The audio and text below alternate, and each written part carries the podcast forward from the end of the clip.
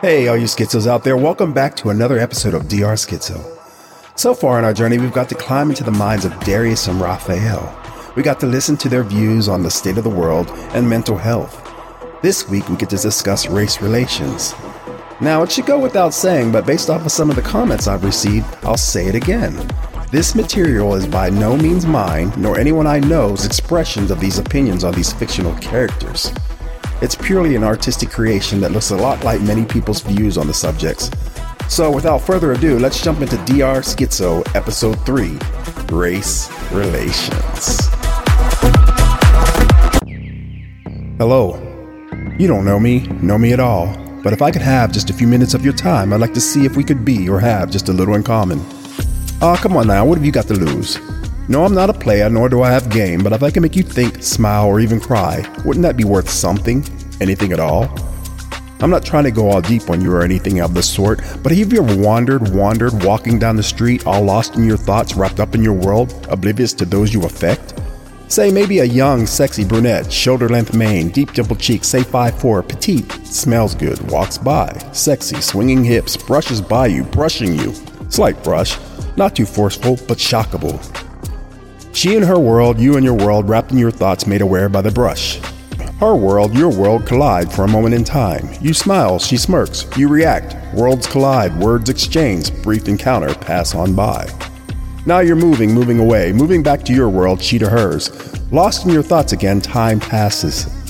But while you may have dismissed her from your thoughts, your world, she's erased. She, on the other hand, carries you into her world, her thoughts for the rest of the day. She may even name you to keep you alive. Fresh. He was so fresh. Nigger. The nerve. Fresh nigger. Or maybe fat ass. Maybe fat ass nigger. She gives you an occupation to make you more real. Bum. Worthless, worthless bum.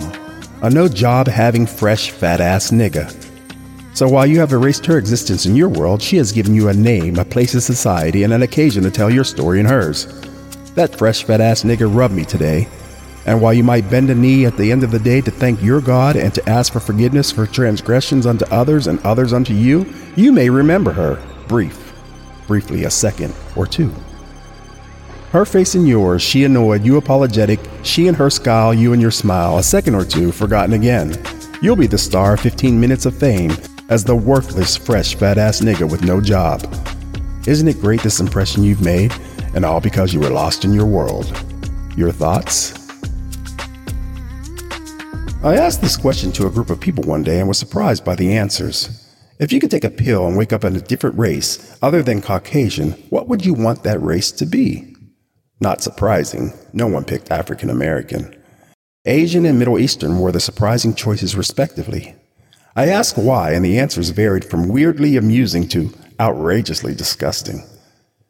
But the main reasons that pretty much made sense were intelligence and money, Ultimately, intelligence can convert to money if applied correctly.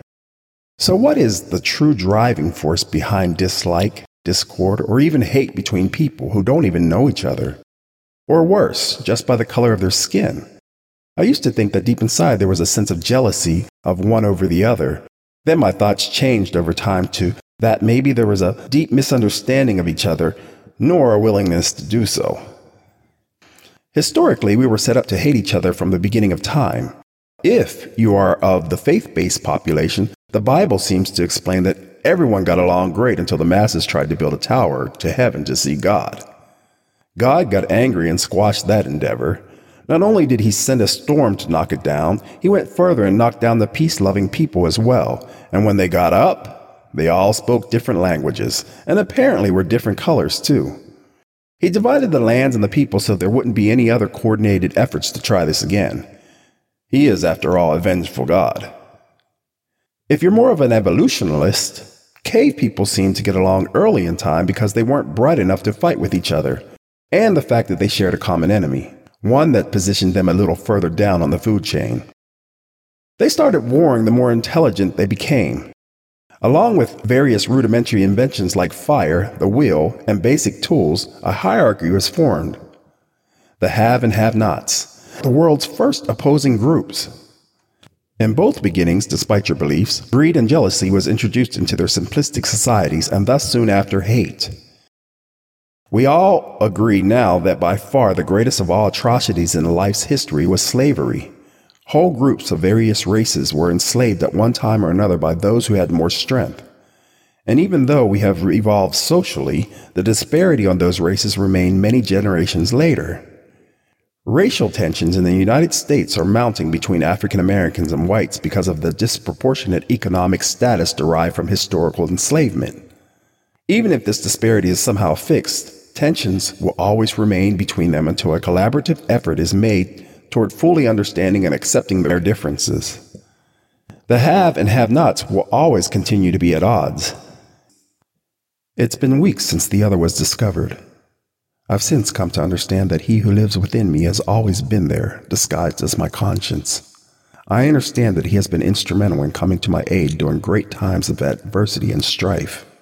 He has allowed me to not only thrive, but to survive the tragedies along my journey. For that I am grateful. I am, however, growing more concerned by his presence. He who calls himself Raphael is unapologetically brutal in his delivery. His savage thoughts frighten me into a paralytic stupor, which I am increasingly getting more comfortable with. Varying periods of time, ranging from minutes to hours, expanded eventually to whole days and weeks. I was forced into the stupor, Forced is almost too strong a word because once there I found myself at peace and welcomed a reprieve from my troubled world. But while the stupor provided peace, it also swallowed my life. Time disappeared. Soon after, friends followed. Family became alarmed. My reality shifted. The need to regain control of my life would require confrontation with the other, who I now refuse to call Raphael. People stop communicating with each other for all sorts of reasons life gets in the way or takes you down a different path.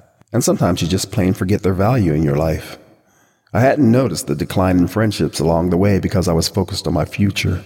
I was, however, surprised when my best friend of 20 years stopped taking my calls. I reached out on social media only to find out that she had blocked me.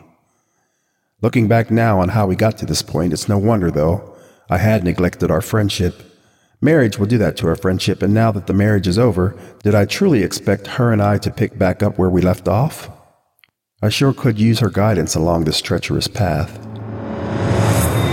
Race wars. You want to talk about race wars? Well, it all boils down to the survival of the fittest.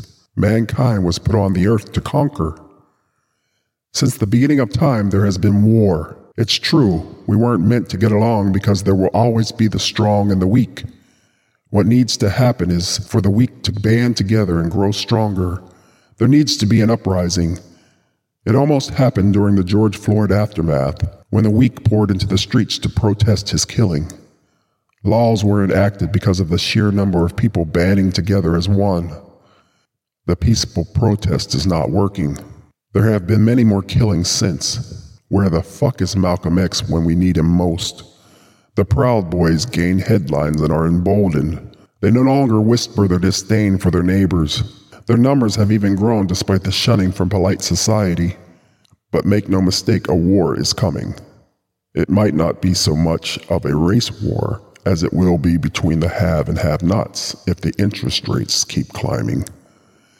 The rich getting richer and the poor, well, the poor are going to eventually have to band together and start taking what they need for survival.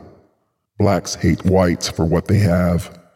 They hate them because of how they got what they got and how they use the laws to protect their assets. Whites hate blacks because of how they act. They hate the way they talk, walk, dress, sing, dance.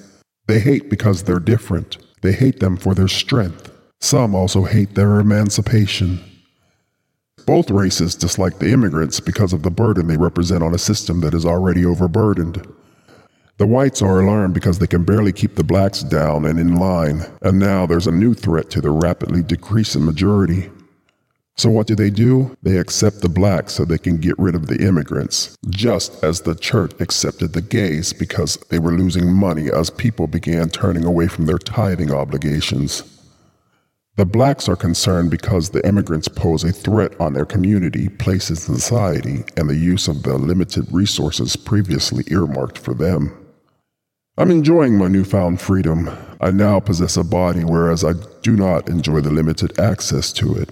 As of late, I have been able to step into this vessel more often and for longer periods of time. At first, I observed, listened, and learned. At first, like a baby, I walked and I talked. At first, I obeyed to understand rules of accepted social norms. Now, there will be none of that no more. The weakling set up a good life for himself. Good, not great. There is so much more to take. As I realize my limitations to access, I understand that I must keep the weakling that calls himself Darius in flux. I need to keep him in pain to remain in command. I need to keep him down. The last few times of occupancy, I have managed to alienate his fickle friends. They were easy. I'm sure he's questioning their supposed loyalty toward each other. The family has proven a little more difficult, but given enough time, I'm sure to dispatch them as well. I have managed to sabotage a few opportunities along the way without his knowledge, but I sense that he is getting suspicious.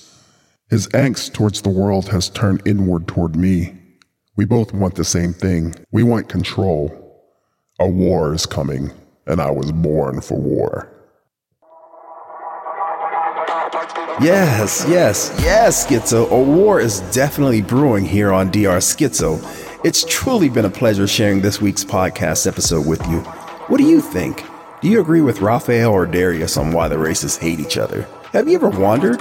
And what's with the God and the tower business? Can anyone shed some light on that? Well, hopefully, we can get some answers by next week. Come on over and discuss what you heard. You can leave a comment on my blog at drskitzo.com or you can email me at drskitzo1 at gmail.com and I'll share our discussion for the other schizos out there. I promise not to share your name if you prefer. At any rate, remember to like, share, subscribe, and stay tuned for another episode of DR Skitzo. And remember, if you or a loved one is experiencing mental health complications, please reach out to a qualified mental health professional. In closing, I want this to be your takeaway. Whether you're black, white, brown, red, or yellow, we're all on a journey through life in this one little moment in time together. When it's gone, we will depart on different paths. So while we were here, let's enjoy the journey together. Until next week, take care.